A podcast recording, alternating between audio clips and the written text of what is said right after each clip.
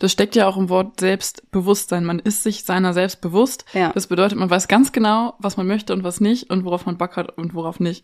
Und ein Kind zwingt einen einfach dazu, Prioritäten zu setzen. Und wie gesagt, no time for bullshit no more. Es Wirklich. ist einfach so.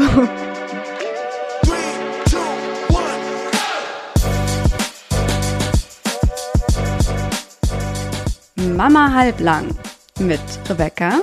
Und Sophia.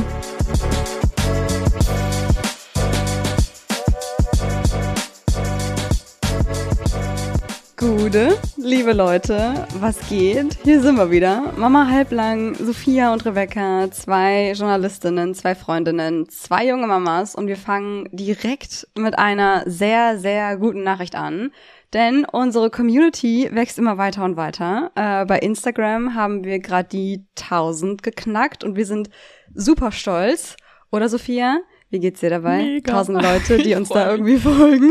Ja. Hammer, ey, wirklich. Wir haben auch richtig Gas gegeben die letzten zwei Monate und das hat sich ausgezahlt und wir freuen uns so sehr über jede einzelne Person. Wir sehen euch auch alle, also wirklich, wir sehen jeden einzelnen Follow und freuen uns riesig drüber. Ich freue mich auch über jede Stimme bei irgendwelchen Umfragen, die wir machen oder über jede Antwort bei diesen Fragenstickern. So, ich finde es einfach total cool, dass wir da auch so super im Austausch sind. Und falls ihr uns gerade zuhört, aber uns noch nicht bei Instagram folgt, dann checkt uns doch unbedingt aus unter mamahalblang.podcast. Aber stopp, stopp, stopp. Bevor ihr das macht, äh, bleibt erstmal hier, lehnt euch zurück, einmal tief durchatmen und hört doch entspannt dieser Folge zu. Äh, wir starten wie üblich ganz sachte und vorsichtig in diese Folge rein. Sophia, bist du Team Rakete oder Team zerquetscht? Ich bin heute definitiv Team zerquetscht, da brauche ich gar nichts schönreden. Ähm, bin einfach super früh mit dem Kleinen wieder aufgestanden und einfach mein Mental Load momentan riesig. Deswegen eher Team zerquetscht, ja. Und wie geht's dir? Auch super Team zerquetscht. Ich glaube, das letzte Mal so zerquetscht war ich irgendwie, als die Kleine so vier Monate alt war oder so. Die Woche war einfach Wow. nochmal anders wild. Also da wurde nochmal ähm, ein neues Level freigeschaltet an, an Wildness hier irgendwie. Oh Mann. Wir haben, äh, wir haben Kita-Eingewöhnung. Das ist, äh, darauf war ich gar nicht vorbereitet, dass das emotional so draining ist. Also diese Gefühle dazu zu begleiten, weil das natürlich für alle Beteiligten eine krasse Umstellung jetzt äh, wird. Und ich gebe der Kleinen natürlich alle Zeit der Welt, die sie braucht. Wir machen das ganz, ganz vorsichtig und ganz sachte, aber es ist, merke ich jedes Mal, wenn wir da waren, einfach eine sehr hohe emotionale Herausforderung. Dann hatten wir Besuch dieses Wochenende und gestern Abend haben wir irgendwie so ein bisschen die Zeit vergessen. Also irgendwie haben wir haben so einen Film geguckt und plötzlich war es irgendwie zwei Uhr nachts und ich und ich und ich, ich habe das so halb gesehen. Ich hatte die Uhrzeit so halb auf dem Schirm, aber dachte mir da so boah, ja gar keinen Bock jetzt immer so verantwortungsvoll zu sein. Bleibe mal so lange wach wie früher, bevor man Kinder hatte und heute Morgen einfach Hochmut direkt kommt vor dem Fall. ja, heute Morgen einfach direkt bereut. Damn. Ähm. Weiß nicht, weil ich jetzt mal so spät im Bett war. Hey, ich sag's dir. Also wir haben dann halt diesen komischen Film geguckt und dann haben wir noch äh, eine Folge Friends zum Runterkommen äh, geguckt. und ähm, dann, ja, weiß ich auch nicht. Geschlafen haben wir, glaube ich, um halb drei und mit der Kleinen aufgestanden bin ich dann um, weiß ich nicht, acht oder so. Bin mir nicht mehr ganz Ja. sicher. Aber Ja, wenn man es nicht gewohnt ist, ist es sportlich, ne? Man kommt in so einen Rhythmus rein, wenn man den lebt, ist alles okay. Aber wenn man so seine Schlaf- und Wachzeiten verschiebt, ist es wie so, wie so ein Rentner einfach. äh, mir, mir Dann fehlen steht die Welt Kopf, ja. ich sag's dir, mir fehlen eigentlich mindestens zwei bis drei Stunden Schlaf oder so. Also normalerweise gehen wir auch erst so gegen Mitternacht oder so schlafen, aber dann sind das halt nochmal zweieinhalb Stunden mehr, die jetzt Ja. einfach fehlen. Das ist nicht zu unterschätzen. Man, mittlerweile weiß man jede halbe Stunde zu schätzen, oder? es ist einfach so. Also ich war vorher auch jemand, ich könnte so safe bis 12 Uhr mittags schlafen, wenn ich keine Ja. anderen Verpflichtungen oder so hatte. Und mittlerweile ist es einfach, äh, ist einfach nicht drin. Unmöglich. Also es geht einfach Ja. nicht. Ich habe auch so einen krassen Biorhythmus. Nach sechs bin ich auch einfach wach, weißt du? Oh In letzter. Zeit hat der Kleine öfter auch mal länger geschlafen, teilweise sogar bis 7.30 Uhr. Und ich Mhm. lag ab sechs einfach wach neben ihm Scheiße. und habe drauf gewartet, dass er aufwacht. Das ist auch mega Solches- frustrierend, ne? Ja, und solche Stories hörst du immer, wenn du halt noch nicht Mutter bist und denkst so, boah, Leute, kommt mal bitte alle runter, ja, macht mal alle halblang. Und dann bist du selber Mutter und dich holt einfach genau der gleiche Stuff einfach auch ein. Das ist so herrlich. Ist so. Oh, Ey, aber auf schön. der positiven Seite diese Woche, die Kleine sagt jetzt Mama. Oh. Und ich habe hab das auf, auf Video und äh, an, einem, an dem ersten Tag, wo sie das gemacht hat, ähm, als ich schon im Bett war, habe ich mir dieses Video, glaube ich, zehnmal angeguckt oder ja. so. Einfach weil mich das so äh, berührt hat. Aber es hat auch nochmal was mit meinem Elterngefühl oder mit der Rolle gemacht. Ah, interessant. Ähm, so okay. diese Bezeichnung von außen, von ihr nochmal in diesen Elternstand sozusagen erhoben ja. worden zu sein. Das war auf jeden Fall ja. so ein sehr, sehr Schön. positiver Aspekt dieser Woche. Aber ja, unser Söhnchen hat auch gleichzeitig mit, äh, mit Mama angefangen, auch wirklich intentional. Er hat vorher immer mhm. Dada gesagt zu mir und zu meinem Mann. Und ähm, jetzt hat, dann habe ich ihn mal korrigiert, meinte, ich bin Mama. Und jetzt sagt er wirklich ganz intentionell Mama, auch recht gleichzeitig mit deiner Kleinen. Aber zu meinem Partner sagt er auch Mama. Also wir sind beide Mama. Das ist so, Mama ist so Person, die ich lieb habe. Oder hey du, komm her. Das ist ja, eigentlich auch eine schöne Assoziation, ne? Ich meine, so Person, ja. die ich kenne, Bezugsperson, äh, Person, der ich vertraue. Aber dann passt es ja, dass wir hier so ganz gediegen in die Folge gestartet sind, wenn wir beide heute so Team zerquetscht sind. Ich weiß übrigens, dass es nicht zerquetscht ausgesprochen wird, wollte ich auch nochmal sagen, aber ich liebe es einfach so, es auszusprechen. Ist auch kein mm. Sprachfehler, aber ich, es macht mir einfach eine kleine diebische Freude. Es tut mir leid. Wir haben heute ein etwas anderes Thema geplant, liebe Sophia. Wir schreiben uns ja sonst immer groß aufs Plakat, dass es endlich normal werden muss, dass Mamas oder generell Eltern öffentlich darüber sprechen, wie anstrengend es ist, einen kleinen Menschen beim Erwachsenwerden zu begleiten. Dass es neben der unendlichen Liebe für die Kleinen schlauchen kann, uns in einigen Situationen auch scheitern lässt und wir dann heulend auf dem Küchenboden sitzen. Und für all das sind wir auch weiterhin da. Wir wollen hier immer noch eure Podcast-Mama-Freundinnen sein, wenn auch bei euch mal wieder die Kacke so richtig am Dampfen ist und ihr es einfach mal braucht zu hören, ja, bei anderen geht es auch mal wieder so richtig den Bach runter. Ihr seid nicht alleine. Aber heute, heute ist so eine kleine Ausnahme. Denn das Leben als Eltern ist ja nicht nur schwierig und anstrengend und fordernd. Wenn das so wäre, dann wäre die Menschheit, denke ich mal, schon ausgestorben. Oder alle hätten nur so ein Kind, weil man sich denken würde, ja, genau, als ob ich das nochmal mache. Das ist ja auch alles wunderschön und bereichernd und verändert unser Leben definitiv auch ins Positive und genau darum soll es heute gehen. An dieser Stelle will ich aber noch mal kurz vorausschicken, dass ähm, uns alles, was wir hier heute erzählen, auch nicht perfekt gelingt. Also wir kriegen all das nicht in jeder Alltagssituation hin und sind plötzlich die überkrassen Muddis. Das sind vielmehr so positive Veränderungen, die wir grundsätzlich an uns festgestellt haben. Und wir haben uns natürlich wie üblich im Vorfeld Gedanken gemacht, was wir so sagen wollen. Und für uns beide ist er jetzt etwas mehr als ein Jahr mit dem ersten Kind vorbei. Das heißt, es passt jetzt auch einfach gut, ein kleines positives Resümee zu ziehen, welche Veränderungen sich bei uns einfach im letzten Jahr so entwickelt haben, seitdem wir Mama sind. Und in der Vorbereitung ist uns aufgefallen, dass sich viele Punkte entweder stark ähneln oder tatsächlich exakt gleich sind. Nur wenige andere haben sich wirklich voneinander unterschieden. Deswegen würde ich sagen, fangen wir erstmal mit unseren Gemeinsamkeiten an und sprechen dann nochmal über die Punkte, die nur der jeweils andere hat. Bist du dabei, Sophia? Bin voll am Stissel. Wunderbar.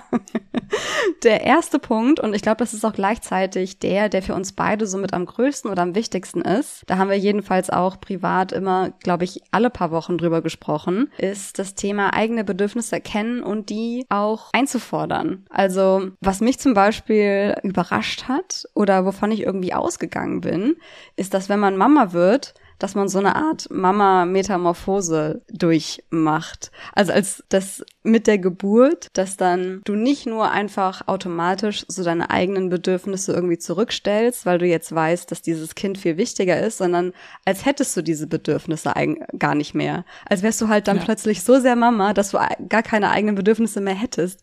Und als ja. das dann nicht eingetreten ist und nicht der Fall war, obwohl es ja, obwohl ich vorher ja, ich bin ja nicht dumm, obwohl ich vorher wusste, dass das Bullshit ist. Aber als ja. es dann trotzdem nicht eingetreten ist, dachte ich so, hä?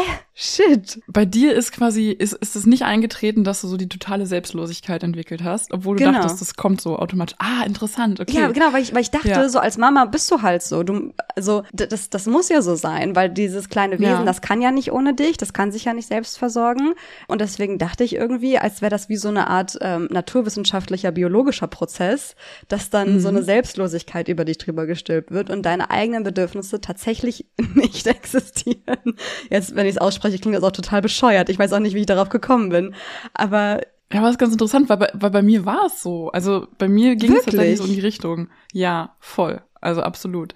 Also dieses eigene Bedürfnisse auch erkennen und einfordern ist für mich immer noch die größte Baustelle und die größte Challenge. Und aber ich hatte das definitiv. Also die ersten Monate habe ich wirklich nur fürs Kind existiert. Ich war da auch in so einem richtigen Tunnel drin. Wirklich. Also ich hatte Verrückt. das genau so, wie du es wie du es beschreibst. Tatsächlich. Crazy. Okay, krass. Hätte ja, ich deswegen jetzt war ich krass überrascht, dass du halt sagst, so, hä, das hatte ich gar nicht. Also, Na, ich hatte das wirklich immer. so von Anfang an ja. war so, okay, erstmal musste ich, so Wochenbett ist eh, kann man glaube ich ein bisschen ausklammern, weil das ist so eine verrückte, in sich geschlossene Zeit. So, ja, das kann ja. man da glaube ich nicht so als Referenz heranziehen.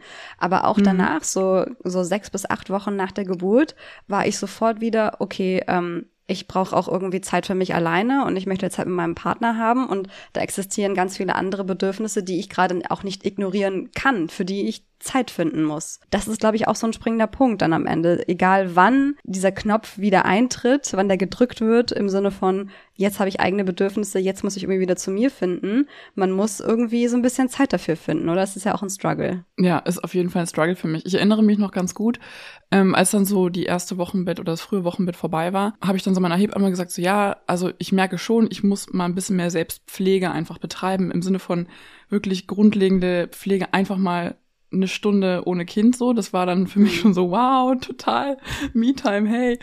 Aber ich habe halt auch einfach gefühlt 24-7 gestillt.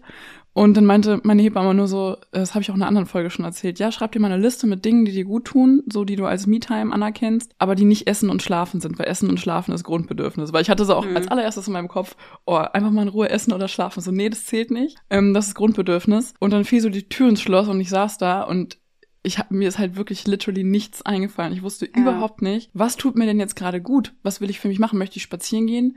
Möchte ich ein bisschen Sport machen? Möchte ich in die Badewanne? Möchte ich mir die Nägel machen? Möchte ich ein Buch lesen? Möchte ich Fernsehen oder Serie gucken oder einfach nur ins Handy glotzen? Was will ich eigentlich? Mhm. Und das ist bis jetzt einfach ich bin da immer noch auf der Suche und probiere verschiedene Sachen aus. Aber ja, das fiel mir, fiel mir super, super schwer, weil ich war wirklich komplett in diesem Babytunnel sehr extrem. Aber ich habe es auch geliebt, ne? Also ich bin auch so sehr drin, drin aufgegangen, aber ja, Bedürfnisse erkennen allein schon mal. Es ist ja auch nicht so, als könntest du rausgehen, einfach einem Hobby nachgehen oder so, ne? Du kannst ja jetzt nicht sagen, ja, ja meine, so, meine Me-Time ist jetzt in einem Verein Tennis spielen gehen, so, weil du brauchst halt jemanden, der das Kind betreut. Also eine Freundin von mir, die ist dann auch nach der Geburt schon ein paar Wochen danach, sie auch schon wieder zum Tennisturnier. Fand ich auch ziemlich geil. So. Da muss der Beckenboden aber auch mitspielen, ne, Leute? Also passt gut das, auf. Das stimmt ähm, natürlich. Aber ja, manche Menschen haben so vor dem Kind auch so feste Hobbys, die sie danach dann irgendwie weitermachen. Finde ich mega. Ja. Also es ist richtig toll, wenn man das hat. Hatte ich halt nie. Ich war nie so der Mensch, mhm. der so super feste Hobbys hatte. So, so. im ja. Sportverein oder nee, ja. Tanzkurs Gesangsverein oder, oder nee. Gesangsverein. ja, nee, genau sowas. Das hatte ich halt wirklich nie. Und ähm, dann fällt es einem, glaube ich, auch eher schwer, dann danach irgendwie sich so wieder auf beide Beine zu stellen und zu gucken, okay, wo habe ich Bock drauf? Ja, so womit beschäftige ich mich selbst? Ne? Bei mir war das ähnlich. Also ich hatte zwar immer mal wieder so Phasen, wo ich ähm, zu Sportvereinen und so gegangen bin. Da habe ich auch jetzt gerade wieder so die Intention, das irgendwann mal wieder zu starten. Also ich habe ganz, ganz lange Badminton gespielt im Verein und es macht mir immer noch super viel Spaß. Ich mag das, das. Ich überhaupt nicht. Ja, ich habe es voll geliebt. Echt? Du hast ja. Badminton gespielt? Oh, wie so, süß. Das war hey. dabei.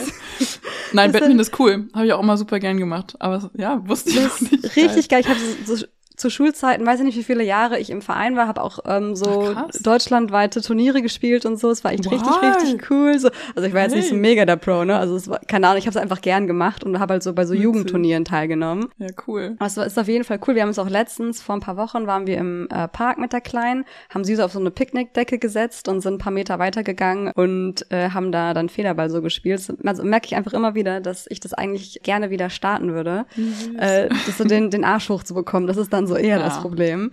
Aber ähm, als ich so über dieses Folgenthema nachgedacht habe, ist mir auch aufgefallen, so ähm, vor dem Mama-Sein hatte ich extrem viel Leerlauf.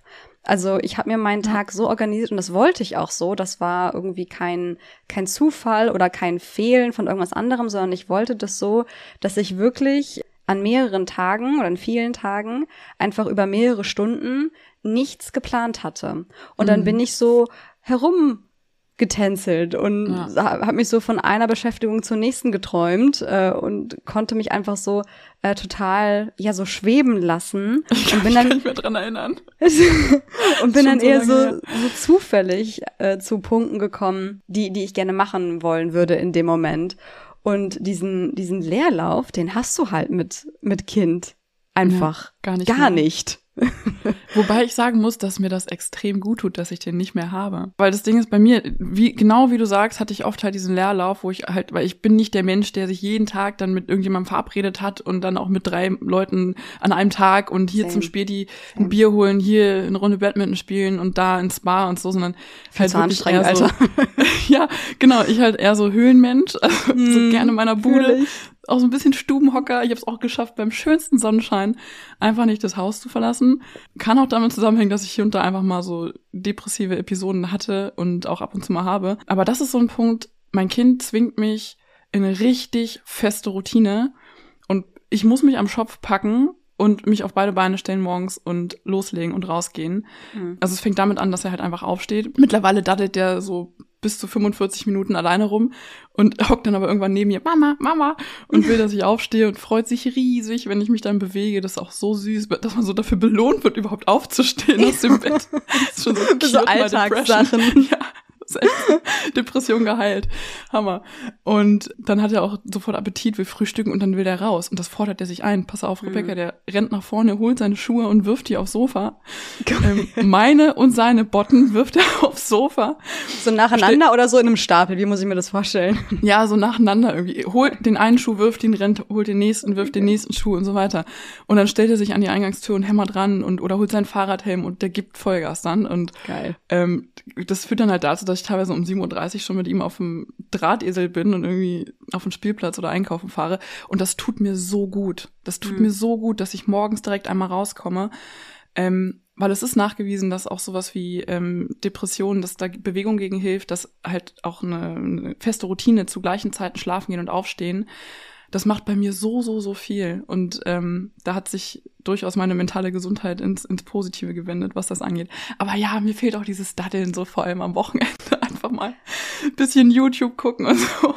Ich, ich sehe den Punkt total, dass so, wenn, wenn, man so gezwungen wird in so diese Routine und in dieses, du musst jetzt rausgehen, ähm, gerade also bei, bei uns ist zum Beispiel so, wenn die Kleine zahnt, dann hilft auch nur rausgehen. Also mhm. wenn sie mhm. dann im Kinderwagen hockt und sich so ein bisschen was angucken kann, dann ist das irgendwie so die beste Medizin, die sie dann kriegen kann.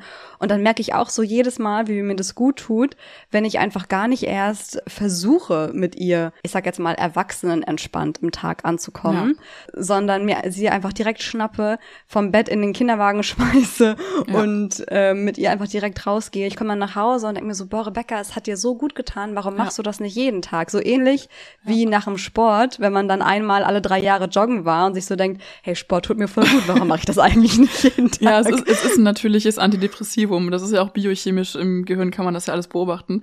Und wenn man halt früh direkt schon rausgeht, dann ist meistens der Mittagsschlaf auch richtig gut. Dann rasten die oft so richtig im Kopfkissen ein, wenn schon morgen Vormittag so richtig was los war, ja. Weiß Aber genau, was du meinst. um ganz kurz die Kurve wieder zu kriegen, zurück zu dem Thema eigene Bedürfnisse erkennen ähm, und mhm. auch äh, einfordern, das mhm. ist bei mir richtig richtig Thema geworden, als meine Tochter angefangen hat. Äh, das macht sie mittlerweile Gott sei Dank nicht mehr. Aber als sie angefangen hat, nur so 30 Minuten Naps zu haben. So, dann, hm. dann hast du dich.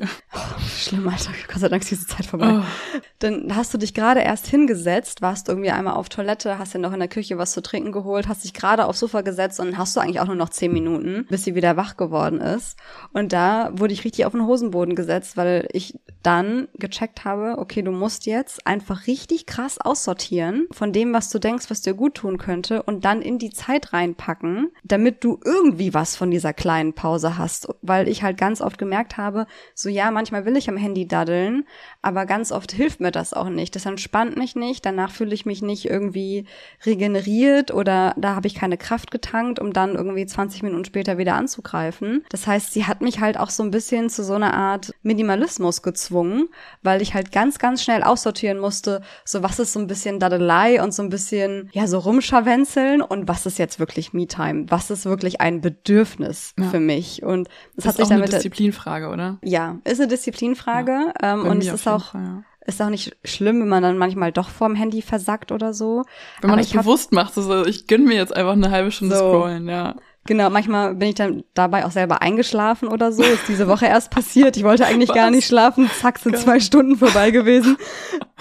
Hoppala. Aber ich, aber mir ansonsten eine ganz gute Liste machen können, was mir gut tut. Also sind zum Beispiel so Abend, wenn dann mein Mann von der Arbeit zu Hause ist, sind so abendliche Spaziergänge, nur ich und ein bisschen Musik oder so und dann laufe ich so eine Stunde rum und dann gehe ich wieder nach Hause oder halt so Filme gucken. Aber das ist ein Punkt, seine Bedürfnisse zu erkennen und zu wissen, ich möchte jetzt gerne XY machen, egal ob es ein Spaziergang, ob es Sport, ob es Lesen, ob es einen Film gucken, ob es sonst was ist du musst sie auch einfordern können. Niemand hm. liest deine Gedanken, auch dein Partner nicht. Also, Muss mir auf die harte Art und Weise lernen, oder? Keiner kann dir von den Augen ablesen, was du willst. Und es, ich finde, es ist auch einfach so eine Kitsch-Film, romantische Illusion, dass man irgendwie erwartet, dass, dass der Partner antizipiert immer automatisch, was du gerade brauchst und dementsprechend handelt, so dass niemand kann das. Niemand. Und trotzdem tappen wir immer wieder aufs Neue in diese Falle rein, oder? Das stimmt, aber deswegen ist es für mich auch ähm, wichtig für mich selber nochmal auszusprechen. Man muss seine Bedürfnisse kommunizieren und dafür auch äh, einstehen, selbst wenn es dann zu einem Konflikt kommt. Hast, hast du die Erfahrung ja. auch gemacht? Auf jeden Fall. Also ich habe das erlebt, so auch in Bezug auf Einladungen zu irgendwelchen, zu irgendwelchen, ja, Festivitäten. Ähm, Festivitäten. Ähm, also ich, kann, ich kann mal ein Beispiel geben. Also wenn jetzt hier irgendwie eine Einladung eintrudelt und da steht drauf 19 Uhr Treffpunkt in, keine Ahnung, Takatuka-Land für einen fröhlichen Umtrunk. Mhm. Ähm, die ganze Familie ist herzlich eingeladen. Dann sind wir einfach raus. Also das passt einfach gerade nicht. Also mit Kind schon mal gar nicht weil ähm, um 19 Uhr ist bei uns Zapfenstreich und an der Schlafenszeit würde ich nicht mal für den Besuch der Queen rütteln.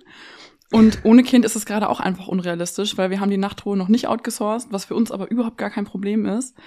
Und wenn dann am besten noch so kinderlose Leute kommen und sagen, na ja, ihr müsst auch mal abends was machen, es kann ja nicht immer nur sein, dass sich alles immer ums Kind dreht, bla bla bla, ähm, dann geht es einfach links rein und rechts raus. Und es ist mir ziemlich egal geworden, was andere Menschen denken und wie andere Menschen zu unseren Entscheidungen stehen. Und mein Mann und ich müssen uns einig sein. Das ist wichtig. Wir treffen die besten Entscheidungen für uns drei als kleine Familie. Und damit ist der Drops dann gelutscht. Da lassen wir uns nicht reinquatschen. Und äh, Widerspruch ist auch ehrlich gesagt gar nicht so erwünscht. Und sind wir oder bin ich auch einfach richtig, richtig äh, selbstbewusst geworden. Also es klingt jetzt auch so ein bisschen extremistisch. Natürlich findet man immer Kompromisse. Also wir waren zum Beispiel auch auf Hochzeiten. Ähm, das ist dann so, dass einer halt abends mit dem Kind, einer, haha, ich, mit dem Kind abends aufs Zimmer geht und dann auf dem Zimmer bleibt. Ist voll okay, wir haben das mehrmals schon gemacht das ist dann wirklich was Besonderes, ne, wo es sich lohnt, dann auch mal irgendwie ein bisschen Planung und, und so Management reinzustecken.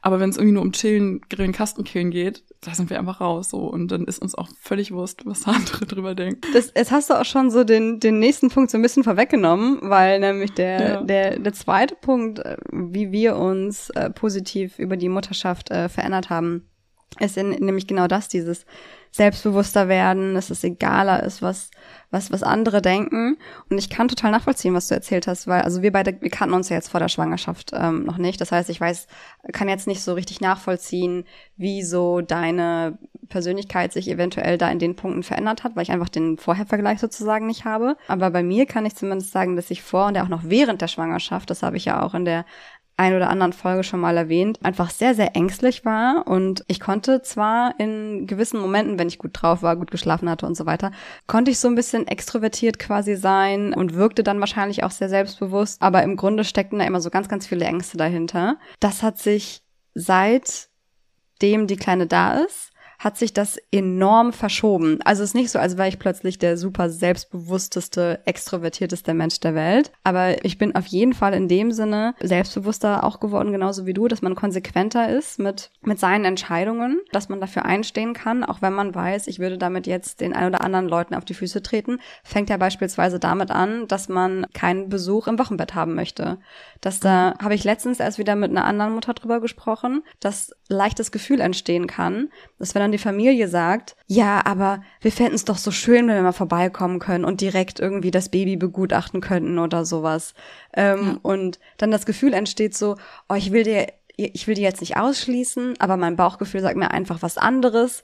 Und da habe ich einfach jetzt in den letzten Monaten und im letzten Jahr einfach gelernt, auf mein Bauchgefühl zu vertrauen und in Anführungsstrichen es dann egal sein zu lassen, wie das dann bei anderen ankommt, beziehungsweise es ist dann auch nicht so, dass ich irgendwie sage, friss oder stirb, aber dass ich einfach ja, klar deswegen, kommunizieren ja. kann, so, ich verstehe, dass ihr dann vielleicht enttäuscht seid, wenn ihr nicht sofort das Baby kennenlernen könnt, aber das funktioniert einfach nicht für uns und wir ähm, bitten da einfach um ein bisschen Verständnis und dann liegt der Ball bei der anderen Person und muss einfach entscheiden, wie sie damit umgeht, aber das ist halt das Ding, man muss eben für seine Bedürfnisse einstehen können und dieses Standing haben, weil ich bin einfach für ein kleines Leben verantwortlich. So, sie kann nicht alleine überleben, das geht nicht. Sie braucht mich, ähm, um für sie da zu sein. Und ich kann es mir. Und auch Grenzen zu setzen für sie, ne? Also eben. man ist ja, wir sind ja die Gatekeeper für unsere Kinder. Wir sind der Schutzschirm.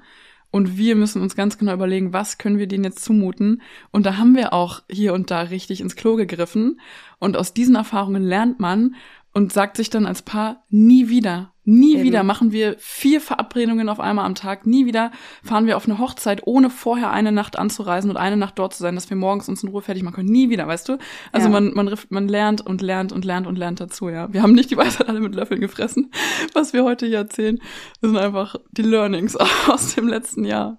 Ich sag's dir, ja. also ich, ich kann es mir einfach schlicht nicht leisten, irgendwie schüchtern oder ängstlich zu sein, weil am Ende des Tages muss ich für sie stark sein, damit ich ja. für ihre Bedürfnisse einstehen kann, weil sie es nicht für sich selbst tun kann. Ja. So dass das, das können nur ihre Eltern. Genau ähm, das, ja. Und deswegen würde es jetzt zum Beispiel auch nicht mehr zulassen, dass Konflikte einfach so unter den Teppich gekehrt werden, wenn ich merke, dass es jetzt aber eigentlich wichtig ist, dass dieser Streit geführt werden muss. Ja. Also ich war vorher auch eher konfliktscheu, bin ich auch teilweise ja, ich auch. immer noch, sage ich ja. ganz ehrlich, ich bin so voll harmoniebedürftig. Ja, ich auch. Aber das ist ja, man, man, hat dann so diese Illusion, oh ja, wenn wir nicht streiten, dann ist alles in Ordnung. Und das ist ja aber mhm. leider ein Trugschluss. Also es gibt tatsächlich ja Konflikte, die geführt werden müssen, damit eben jeder auf seine Kosten kommt, was zum Beispiel die Me-Time angeht. Dass man sagt so, ja. hey, ich weiß, du bist müde, aber ich brauche einfach echt einen Ausgleich. Und das sind dann, weil da dann so grundlegende Bedürfnisse dahinter stecken, die einfach irgendwie kommuniziert werden müssen. Und so meine liebe Sophia, kommen wir auch direkt zum nächsten Punkt. Denn das macht Beziehungen am Ende ja auch stärker, wenn man eben diese Konflikte gesund lösen kann. Beziehungen wachsen nicht daran, dass alles immer toll ist und einfach ist, sondern eben daran, dass es auch mal ruckelt und kracht. Durch dieses Kind, durch diese Herausforderungen sind Beziehungen meiner Na Meinung nach einfach äh, fester geworden, also in sich gefestigter. Wie sieht es bei dir aus? Ja, auf jeden Fall stimme ich zu. Und dieses Kind verbindet einen ja auf einer, auf einer metaphysischen und sehr primitiven Ebene. Man hat halt dieses Wesen erschaffen aus seinen eigenen Körpern und man ist für den Rest des Lebens durch dieses Kind verbunden. Also egal was passiert, weißt du, egal was für schreckliche Sachen passiert, äh, passieren Trennung, Scheidung, was auch immer, man ist für immer durch dieses Kind verbunden. Das ist schon mal so ein Ding. Das ist einfach was total Absolutes und Festes, woran man nicht rütteln kann. Dann die gemeinsame Liebe, die man für das Kind empfindet. Wir sitzen abends nebeneinander auf dem Sofa, der Kleine spielt und kreischt fröhlich rum und plappert die ersten Worte nach und wir gucken uns einfach an so und wir fühlen und denken einfach genau das Gleiche. Wir brauchen das nicht beschreiben. Und dann halt natürlich auch im Alltag, ne, dass man, man muss ein gutes Team sein. Anders geht's gar nicht. Wir waren vorher schon ein gutes Team, keine Frage. Ich habe ja auch schon mal erzählt, dass wir drei Jahre eine Pendelbeziehung hatten und da immer sehr gut getaktet äh, sein mussten. Aber Alltag mit Kind, man muss funktionieren, man muss sich absprechen, man muss immer, immer wieder Kompromisse finden. Und ich glaube, das ist am Ende Beziehung. Kompromisse finden. Immer und immer und immer und immer wieder. Und definitiv, also unsere Beziehung ist total daran gewachsen, auf jeden Fall, ja. Ja, weil so ein Kind ist eben eine große Herausforderung, ein großer Test, wie man zusammen so funktioniert. Und ich glaube, für, für jede Partnerschaft ist gerade so dieses erste Jahr, wo auch der, der Schlaf am wenigsten ist und alles neu ist und man sich komplett neu finden muss. Das, Die Bedingungen ich, sind maximal schlecht. Es könnte eigentlich, also gut, wir leben, wir leben hier in Frieden, in Wohlstand. Wir sind, wir, wir gehören zu den privilegiertesten Menschen der ganzen Welt. Das mal vorweggenommen. Aber ein Kind ist, glaube ich, auch so mit die größte Challenge, so für eine Partnerschaft, jedenfalls im ersten Lebensjahr, so würde ich Auf behaupten. jeden Fall. Also und dann, ja. und dann gibt's auch mal Zeiten, wo es irgendwie echt schwierig ist, so, ne? Aber da dann wieder. Kommen ja auch äh, noch andere Sachen dazu. Das Leben ist ja dann nicht nur noch Kind, ne? Man hat ja auch noch Familie ja. und kommen noch andere Bausteine dazu, die, die es so oder so gibt, ja. Definitiv, aber ich habe dadurch auch gelernt, dass, also, dass ich weiß, ganz klar, was meine Prioritäten im, im Leben sind, ja. dadurch, dass du dich einfach so krass arrangieren musst, nämlich so, meine Familie ist meine Priorität und wenn da alles in Ordnung ist, dann kommt alles andere und den Rest kriegen ja. wir irgendwie hin. So, ja. aber solange es so meiner Basis, so meinem kleinen Nest hier gut geht, mhm. mache ich mir um den Rest wenig Sorgen, weil dann dann weiß ich, wir stehen hier auf einem gefestigten äh, Sockel und können den Rest irgendwie hinkriegen, denke ich. Genauso. Ja. Jetzt haben wir noch Punkte, die nur der jeweils andere sich aufgeschrieben hat. Sophia, willst du einfach mal auf deine zwei Punkte eingehen?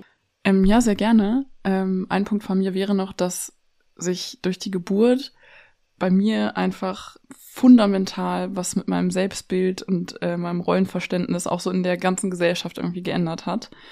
Ähm, also in, in dem Moment, wo mir bei der Geburt dann mein Baby auf die Brust gelegt wurde, habe ich einfach, ich habe mich zum ersten Mal in meinem Leben so richtig, richtig erfüllt gefühlt.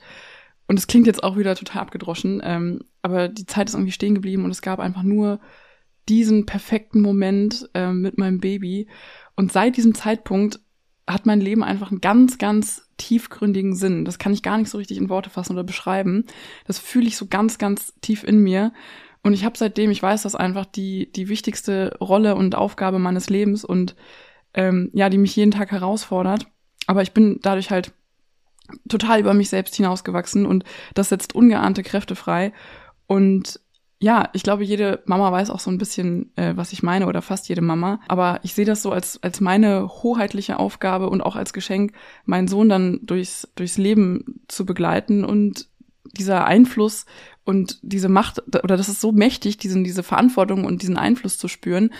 Und ja, ich gehe einfach in dieser Mutterrolle so übertrieben auf, aber so richtig, richtig krass, so wie ich es mir einfach nie hätte denken können. Das ist so, nimmt mich einfach total ein, aber in einer in einem positiven Kontext irgendwie.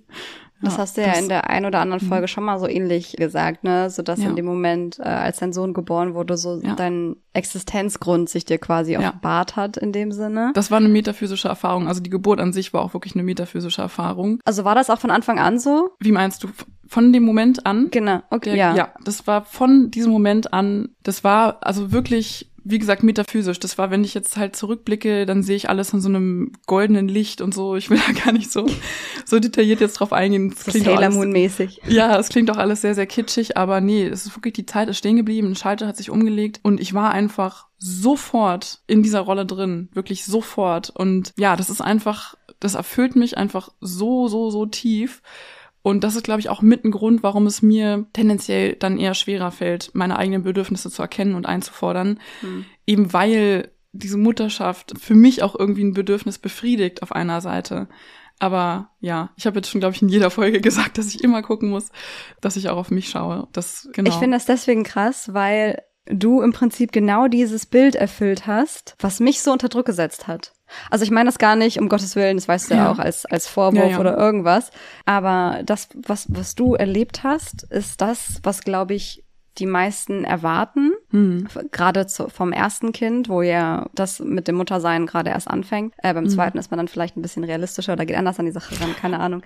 Aber ähm, aber ich glaube, viele erwarten das, dass genau das passiert. So bei einigen vielleicht schon in der Schwangerschaft oder andere rechnen spätestens mit der Geburt damit, dass, dass du dann eben, wie ich am Anfang gesagt habe, diese Mama-Metamorphose durchmachst. Und mhm. bei mir ist es einfach nicht passiert. Also es hatte sich gefühlsmäßig nicht viel verändert, als die Kleine erstmal da war, außer dass sie halt da war und ich rational wusste, sie ist der wichtigste Mensch, um den ich mich jetzt kümmern muss. Aber die Gefühle waren halt noch nicht da. Und das, was du jetzt beschreibst, dieses, dieses Aufgehen in der Mutterrolle, dieses komplette Angekommensein, das kommt bei mir jetzt gerade erst. Also das mhm. hat, hat sich jetzt über das Jahr erst aufgebaut, genauso wie jede andere soziale Beziehung, emotionale Beziehung Zeit braucht, um irgendwie zu wachsen und zu gedeihen, ist das bei mir jetzt auch so. Das hat nichts mit der Liebe zu meiner Tochter per se zu tun, sondern einfach nur mit mir und dem Bild von mir in dieser Rolle. Also als müsste ich als, als wäre das, als wäre ich so ein Puzzleteil, das immer nur so näher zur passenden Lücke gerutscht ist und jetzt gerade erst dabei ist einzurasten. Verstehst du, was ja. ich meine? Ja, ich weiß, was du meinst. Ich bin auch über, ich bin auch über die Zeit immer wieder neu so in dieser Rolle angekommen und jetzt so nach über einem Jahr wirklich entspannt in dieser Rolle angekommen und habe mich da auch jetzt wirklich fest gefunden. Wie du meinst, das Puzzleteil rückt immer näher ran. Aber es kann gut sein, dass mein Puzzleteil einfach tendenziell von Anfang an schon ein bisschen näher am Loch war als dein Puzzleteil. Ähm, nee, aber ich will an dieser Stelle einmal sagen, dass ich das mega mutig und cool von dir finde, dass du das so offen und ehrlich irgendwie erzählst, weil ich glaube, es ist immer noch ein Tabuthema, oder? Wie empfindest du das? Wahrscheinlich. Also ich habe es jetzt nicht als Tabuthema empfunden, einfach weil mhm. ich ähm, einfach dich hatte, mit der ich darüber sprechen konnte. Mhm. Mein, äh, mein Mann und meine Familie waren da auch immer sehr, sehr offen. Ich konnte da auch sehr gut mit meiner Mutter drüber sprechen. Aber ich kann mir gut vorstellen, dass viele das so empfinden, die vielleicht ähm, ein weniger gesetteltes Familienverhältnis drumherum haben oder einfach andere soziale Gegebenheiten haben oder welche Schwierigkeiten sie auch immer haben, kann ich mir das gut vorstellen. Und was da, glaube ich, auch mit reinspielt, ist halt diese, diese Mom Wars diese, ich wollte gerade sagen, diese, welche Rolle spielt Social Media? Ich glaube, diese große, Übermotivs, Die Erwartungen. Die, Alter, oh, ich muss was erzählen an der Stelle. Wir waren ja ähm, in der in der Kita wir hatten da so eine Art Elternabend und dann haben wir halt, weil, sie, weil wir gefragt wurden, wie alt unsere Tochter ist, und dann meinten wir so, ja, die ist gerade eins geworden und wir hatten eine kleine Feier mit Freunden und Familie, bla bla bla. Es gab irgendwie Kuchen und irgendwie Kaffee für alle und so. Und dann wurde ich gefragt, ja, und der Kuchen mit Zucker? Was nicht dein Ernst? Bitte. Oh, ich sagte so, ja, und äh, Kaffee habe ich ja auch gleich gegeben. Oh. Ey, also Rebecca, bitte, das ist doch zu Klischee. Gibt's die wirklich, diese Eltern? Ja, ja, ja, Aber so verurteilend gefragt oder so einfach interessiert? Ich bin mir nicht sicher. Ich bin mir, ich, ich, vielleicht tue ich hier auch gerade Unrecht, so who knows, oh. ne? Aber in dem Moment dachte ich halt so, Alter, warum ist das überhaupt wichtig? Warum oder? ist das, warum ist, selbst wenn diese Frage nett gemeint, also so lustig gemeint war, ne? Oh. Warum ist das überhaupt wichtig? So, ja, natürlich war Zucker in dieser scheiß Torte drin. Sie hat Geburtstag, mein Gott, jetzt kommen wir alle ein bisschen runter. Jesus also Christ. das und das ist auch noch ein Punkt, der vielleicht irgendwie noch zu diesem Selbstbewusstsein mit reinspielt, mhm. was was bei mir aufgefallen ist, gerade weil ich ja auch in der Schwangerschaft so ängstlich war. Jetzt, wo ich mich in meiner Mutterrolle gefunden habe und ungefähr auch weiß, wie ich mit meiner Tochter umgehe, wie wie ich mich arrangiere, damit alle auf ihre Kosten kommen, ist mir, mir sind die Meinungen anderer Mütter tatsächlich herzlich egal. Es ist, und ich, und ich meine das so, wie ich sage, es ist mir scheißegal, wenn dann, wenn irgendwer kommt und meint, irgendwas zu kritisieren. Wenn ja. ich auf Leute zukomme und um Hilfe bitte, dann höre ich mir auch total gerne an, was sie, was sie zu sagen haben. Und das kann dann auch eine komplett andere Meinung sein, als ich sie mir vielleicht ursprünglich zusammengereimt habe. Aber solange ich nicht danach frage, ist es mir komplett egal. Und damit will ich gar nicht sagen, dass man irgendwas nicht fragen oder irgendwas nicht kommentieren darf oder so, weil dann irgendwer in irgendwelchen Gefühlen verletzt. Das geht mir eh total auf den Sack, dieses, man darf dieses und jenes nicht fragen. Weil ich einfach für mich auch diese Resilienz entwickelt habe, meine Meinung zu sagen, selbst wenn ich weiß, andere Mütter sehen das anders. Also mhm. ich kann dann da stehen und sagen, ja, okay, dann denkst du das halt so und inwiefern tangiert mich das jetzt?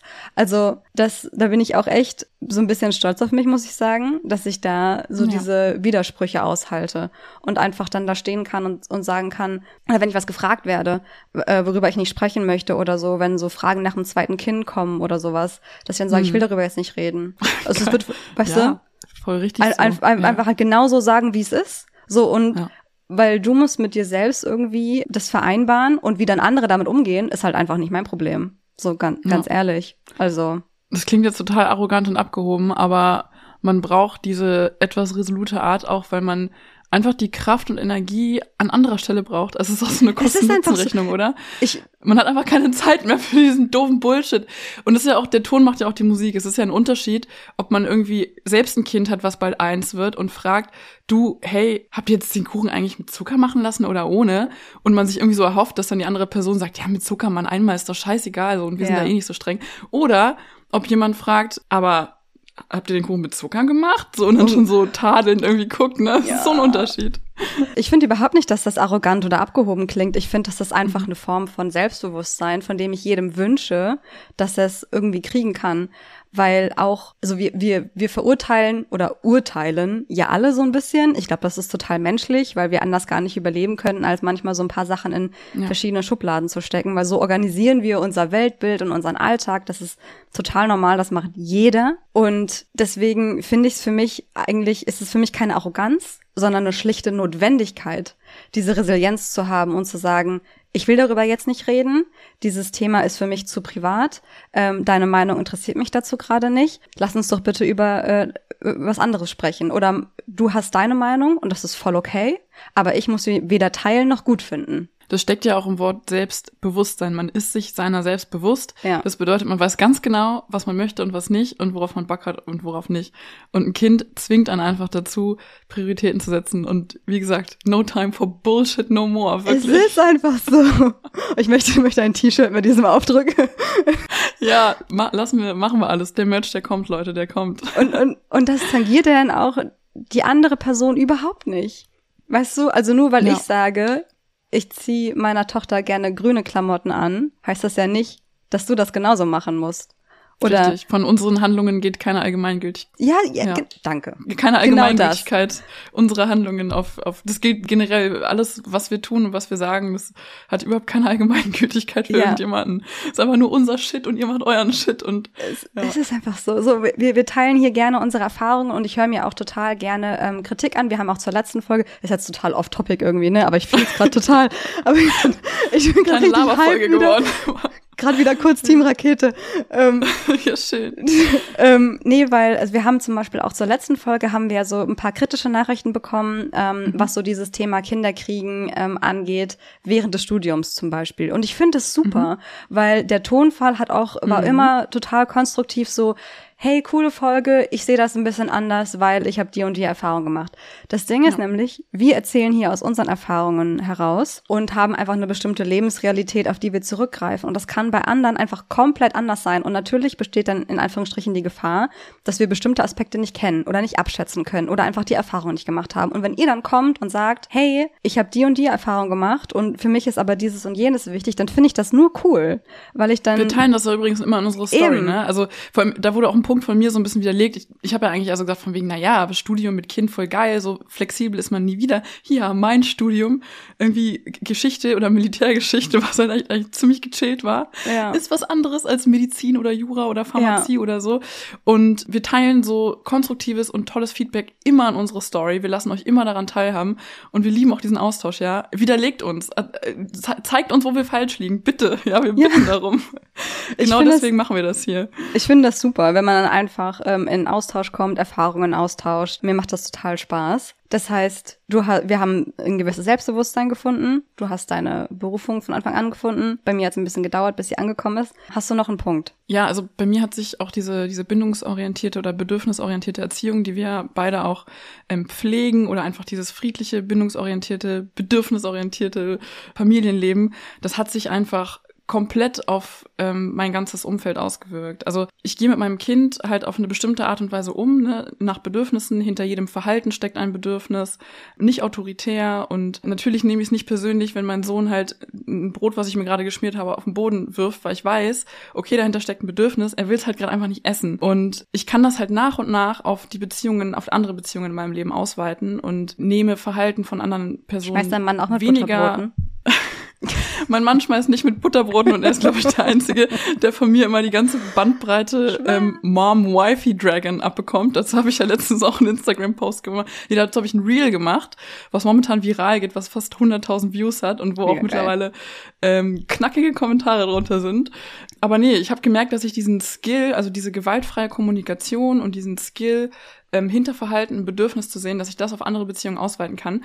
Und das ist nicht nur positiv für die anderen, sondern ich ruhe dadurch einfach mehr und mehr in mir. Oder Mhm. ja, das, das rückt mich in so eine Position, wo ich teilweise auch gar nicht irgendwie in den Zwang komme zu handeln oder irgendwie was besser oder so zu machen oder eine Lösung zu finden, sondern ich kann mich dann auch eher zurücklegen und zu sagen, okay, das ist gerade so, da steckt halt irgendwie ein Bedürfnis hinter und das liegt jetzt gerade erstmal nicht nur an mir. Die Person erzählt durch ihr Verhalten eher was über sie selbst. Hm. Und ich will jetzt gar nicht hier ins, ins Theoretische groß äh, abdriften, aber ja, das ist ein großer, großer neuer Baustein in meinem Leben, diese bedürfnisorientierte ähm, Erziehung und gewaltfreie Kommunikation und sowas. Das verstehe ich. Also bei mir ist, ist, ist vor allem so hängen geblieben auch. Ich habe mich damit jetzt nicht so krass beschäftigt wie du. Ich mache das irgendwie alles sehr, also machst du ja auch, aber ich glaube im Vergleich liest du dir mehr an, als ich es tue. Ich Ähm, bin schon ein in, Nerd, in der, was das angeht. ähm, in der Geschichte. Also ich, ich mache ich mach das alles so total intuitiv und denke mir so, was sich Mhm. richtig anfühlt, kann nicht, nicht zwangsläufig falsch sein. Aber du hast auch sehr, sehr viele Skills schon natürlicherweise. Also du bist ein sehr einfühlsamer und sensibler Danke. Mensch und so. Und deine Kommunikation ist einfach von Hause aus sehr gewaltfrei, muss ich mal sagen. Also so erlebe ich dich auf jeden Fall als Freundin. Danke. Deswegen, da bringst du, glaube ich, schon ganz, ganz, ganz viel einfach so mit. Also was mir halt grundsätzlich wichtig ist in puncto Beziehung, ist ähm, Kinder nicht als unfertige Erwachsene zu betrachten, die ich erst in einen fertigen Zustand bringen muss oder so, sondern sie sind an und für sich als Kinder einfach genau so, wie sie sein sollen. Und natürlich sollst du erziehen und führen und versuchst deine Kinder natürlich in die richtigen Bahnen zu lenken, keine Frage. Ähm, das ist auch so ein kritischen Punkt, den ich bei der bindungsorientierten Erziehung habe oder gar nicht an der Methode an und für sich, sondern so wie es viele auslegen, dieses ich lasse mein Kind machen, was es möchte und setze gar keine Grenzen ja. mehr, aber das ist es ja, eigentlich genau nicht. Das ist nicht laissez-faire, im genau. Gegenteil. Man muss dem ähm, Kind auch beibringen, Grenzen zu setzen. Genau, das, das ganz, zu ganz tun, aber dabei anzuerkennen, du bist jetzt nicht falsch.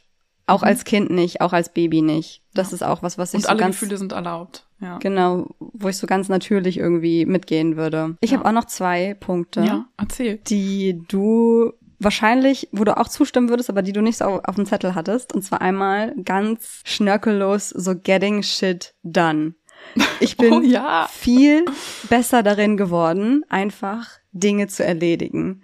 Wo du früher mhm. sagen konntest, ah oh ja, machst du heute nicht, machst du morgen so, who cares, ne? Bin ich auch nicht perfekt drin geworden. Also ich bin jetzt auch nicht plötzlich jemand geworden, der ständig sofort aufräumt oder immer sofort das Leergut wegbringt oder immer sofort die Post vom oder die Pakete von, von der Postfiliale abholt oder so. Aber ich bin viel besser darin geworden, kleinige, nervige Alltagsaufgaben zu erledigen und zwar schnell zu erledigen, weil du mit Kind nicht weißt, wann du wieder eine Chance haben wirst, das zu tun, weil die Stimmung nicht die richtige ja. ist, weil das Kind irgendwas anderes hat, weil 3000 andere Dinge spontan passieren, mit denen du nicht gerechnet hast, weil die Kleine irgendwie zum Beispiel eine Vase umgestoßen hat und dann überall musst du dann das Wasser aufwischen und so weiter. Also es kann halt immer irgendwas Unvorhergesehenes passieren und du weißt halt einfach nicht, ob du am Nachmittag nochmal eine Gelegenheit haben wirst, dieses oder jenes zu erledigen. Also darin bin ich definitiv besser geworden, dass ich nicht mehr so viel aufschiebe, nicht mehr so viel prokrastiniere, ja. ja genau. Und mein zweiter Punkt ist, ich bin pragmatischer geworden, habe weniger den Kopf in den Wolken, erwachsener, wenn man so will, so ein bisschen geerdeter. Also ich war vorher jemand auch vielleicht hier und da, ne? Ja, also ich war auch vorher jemand, der sich mit Entscheidungen schwer getan hat. Ähm, es fällt mir immer okay. noch nicht so leicht. Also es gibt einige Entscheidungen im Leben, bei denen weiß ich sofort, das ist es und nichts anderes. Das sind dann meistens so mhm. ganz grundlegende Entscheidungen. Aber so Kleinigkeiten, ne? Auch so Alltagsentscheidungen. Was essen wir wann? Äh, wann mache ich dieses? Wann mache ich jenes? Kita ja oder nein? Das, das sind alles so Punkte, bei denen ich viel klarer mittlerweile bin mit den Entscheidungen, weil ich am Ende auch weiß, ich entscheide nicht nur für mich. Jede Entscheidung, die ich treffe, betrifft auch in irgendeiner Weise mal mehr, mal weniger meine Familie. Und mhm. meine, und die ist einfach meine Priorität. Und ich weiß, dass ich jetzt nicht ewig herumlavieren kann, bis ich irgendwann mal eine Entscheidung getroffen habe, sondern ja. das muss jetzt passieren. Und weil ich diesen Druck in Anführungsstrichen von außen habe, bin ich darin viel besser geworden. Ja. Dann nicht mehr so, ah oh ja, und dann vielleicht so, aber was, wenn dann das passiert? Und wenn dann aber dieses un unvorhergesehene Ereignis ist und wie würde ich dann entscheiden und was, wenn das dann falsch war? So, ich drehe nicht mehr so viele Kreise im Kopf. Weil Stimmt, ganz, ganz so ein vielen, Overthinker. Ja, genau. So, ja. Hm. ja, ich war schon immer sehr pragmatisch, ja. Also ich durch, durch und durch bin ich pragmatisch eigentlich ähm, entscheide auch immer viel aus dem Bauch heraus und manchmal auch so entweder 0 oder 100. Aber ja, das mit der, mit der Selbstdisziplin, den Punkt fühle ich auf jeden Fall auch. Es zwingt einen zur Selbstdisziplin. man entwickelt die nicht, sondern man wird dazu gezwungen, ja. Selbstdisziplin aufzubringen. Das zieht sich irgendwie durch alle Lebensbereiche, definitiv. Und beeinflusst auch Entscheidungen, denke ja. ich. Also ich habe auf jeden Fall an mehr Bodenhaftung gewonnen, wenn man es so ausdrücken möchte. Hm. Das ist ein sehr gutes Bild dafür, ja. Ja, ich weiß, was du meinst. Auf ja. jeden Fall. Wir stehen auf beiden Beinen im Mama-Leben. Im Erwachsenenleben irgendwie, oder? Es klingt, und versuchen dabei, uns selbst nicht zu vergessen. Das, das klingt dann so ernst, ne? Als, als hätte der Ernst des Lebens angefangen, wenn man ein Kind gekriegt hat. Im Grunde ist es auch so, aber, aber ich empfinde das, irgendwie auch. Ja, aber ich empfinde das als was total Positives. Einfach zu, ja. zu wissen, ja, endlich.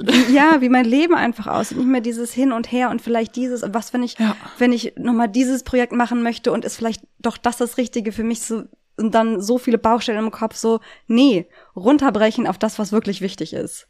So. Ja, das, das Leben davor oder die Jahre davor fühlen sich jetzt, das ist total bescheuert, fühlen sich so ein bisschen fast wie Zeitverschwendung an, weil man irgendwie so äh, teilweise rumlamentiert hat, wie du sagst, oder den Tag hinein gelebt oder was auch immer. Aber die Zeit war auch wichtig. Und die Zeit führte jetzt auch dazu, dass ich jetzt nicht das Gefühl habe, irgendwas verpasst zu haben. Ähm, ich würde es jetzt nicht ja. unbedingt als Zeitverschwendung bezeichnen, aber ich weiß, worauf du hinaus willst ich habe mir, glaube ich, in vielen Punkten dann das Leben schwerer gemacht, als es hätte sein müssen, dadurch, dass ich halt zum Beispiel okay. länger gebraucht habe, um eine Entscheidung zu treffen oder so. Aber hätte ich wie, so, wie du sagst, wenn ich diese Phase nicht gehabt hätte, hätte ich jetzt diesen Vorher-Nachher-Vergleich nicht. Also am Ende, Ja. du weißt nie, wozu es gut ist. Das wäre mein letzter Punkt gewesen, tatsächlich. Schön. Ist so eine kleine Lava-Folge geworden auch. Voll, aber musste mal Ähm, wieder aber sein. voll gut. Ja. Ja, ja. Voll, wir haben ja auch, die letzte Folge war auch sehr strukturiert und Erwartungen versus Realität war auch sehr strukturiert und das war jetzt auf jeden Fall mal so ein kleines, schönes, intimes Geschnacke. Wir haben uns einfach ein bisschen treiben lassen. Das, das muss auch mal wieder sein. Ich habe dich auch wieder viel besser kennengelernt. Voll viele Sachen, die ich noch gar nicht über dich wusste, wirklich. Kleine Badminton-Maus. ja. Aber ey, Nee, probiert's mal aus. Das ist schön. wirklich, das ist wirklich ein geiler Sport, weil es ist für mich so die perfekte Kombination aus Strategie, Technik, Kraft, Geschwindigkeit. Ist einfach.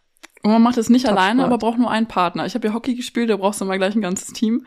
Und Badminton kann man ja richtig gut zu zweit dann spielen. Ja, kannst du auch im Doppel spielen, ist auch ganz cool. Aber ähm, ich war nie so ein Doppelmensch. Ähm, Okay, mehr anyway, random wird's nicht, wir, wir, wir, wir lassen das jetzt. Liebe ich. Aber- bin gespannt, wie ihr das findet. Wir haben ja jetzt ähm, auch noch einen Punkt, den wir bei der ganzen Laberei natürlich nicht äh, vergessen wollen. Wir haben jetzt noch unsere Rausschmeißer-Fragenrunde, Sophia, und ich habe da was Oh, yes. vorbereitet. Okay, bin gespannt. Alles klar.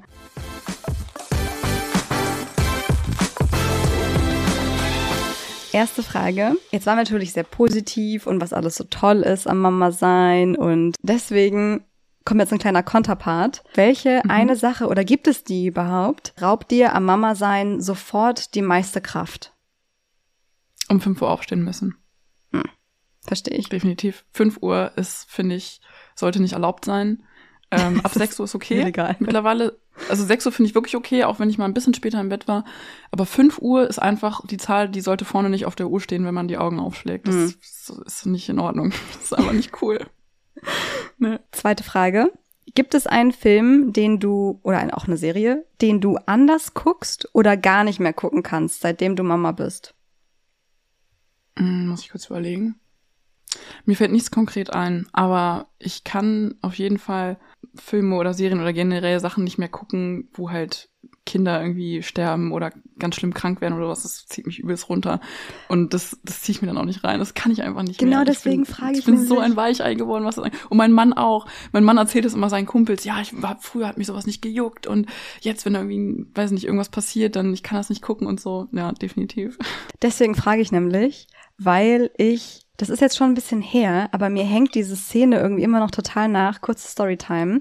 Aber Äh, ist ein Spoiler? Musst du vorneweg ja, sagen, ist ein Spoiler, die Hardcore-Spoiler. Ähm, ich sag auch gleich, wir- warte, äh, ich sag auch gleich für welchen Film. Ich will kurz Okay. die Story dahinter erzählen. Wir waren, äh, meine Kleine war fünf Monate alt und wir waren für ein paar Wochen bei meiner Mutter zu Besuch und deswegen war auch die Schlafsituation eine andere. Ähm, normalerweise hat meine Tochter ja immer ähm, in einem Beistellbettchen geschlafen. In der Situation hat sie mit mir in einem Bett geschlafen. Mein Mann hat im Wohnzimmer auf der Couch geschlafen. Das war die Situation.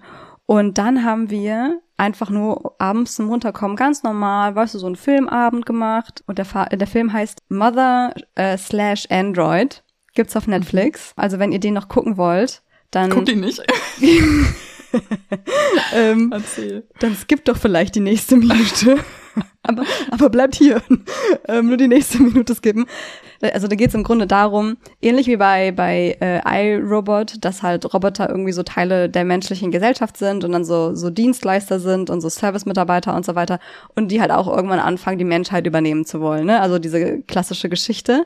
Und es ist ein junges Pärchen, unser Alter ungefähr, würde ich sagen. Und sie erwartet ein Kind und ist über den ganzen Film über ist sie schwanger. Und dann irgendwann bricht die Hölle über die ein und die wollen irgendwie ich weiß gar nicht, an irgendeine amerikanische Küstenstadt, weil sie das Gerücht gehört haben, dass da ähm, Boote abgehen nach äh, Südkorea irgendwie an einen sicheren Hafen, wo diese Invasion noch nicht stattgefunden hat.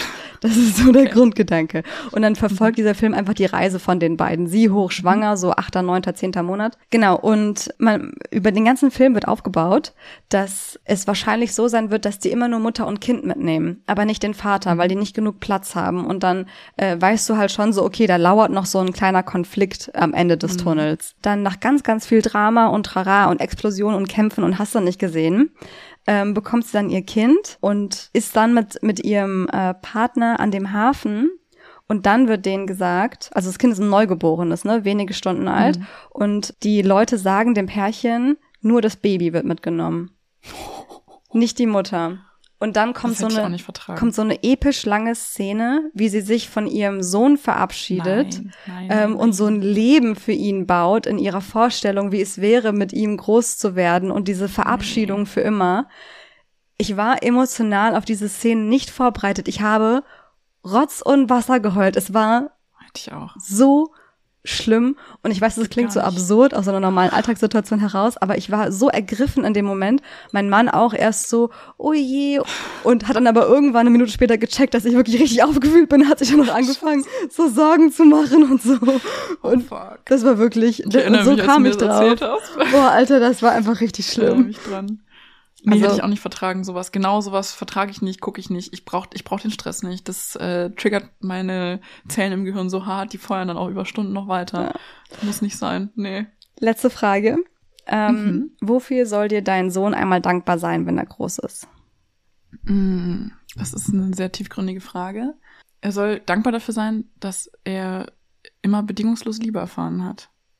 Alles klar. Dann bedanke ich mich für diese kleine Laberfolge, die mir aber großen Danke Spaß auch, gemacht Rebecca. hat. War super Ähm, schön. Normalerweise kündigen wir, kündigen wir ja immer an, welche, welches Folgenthema als nächstes kommt. Aber wir haben uns überlegt, dass wir euch das einfach bestimmen lassen. Das heißt, wenn ihr jetzt Mhm. nochmal bei Instagram vorbeischaut in den nächsten Tagen, mamahalblang.podcast, dann werdet ihr sehen, dass wir euch demnächst mal fragen werden, so hey, welches Thema ist denn für euch das nächste Mal dran?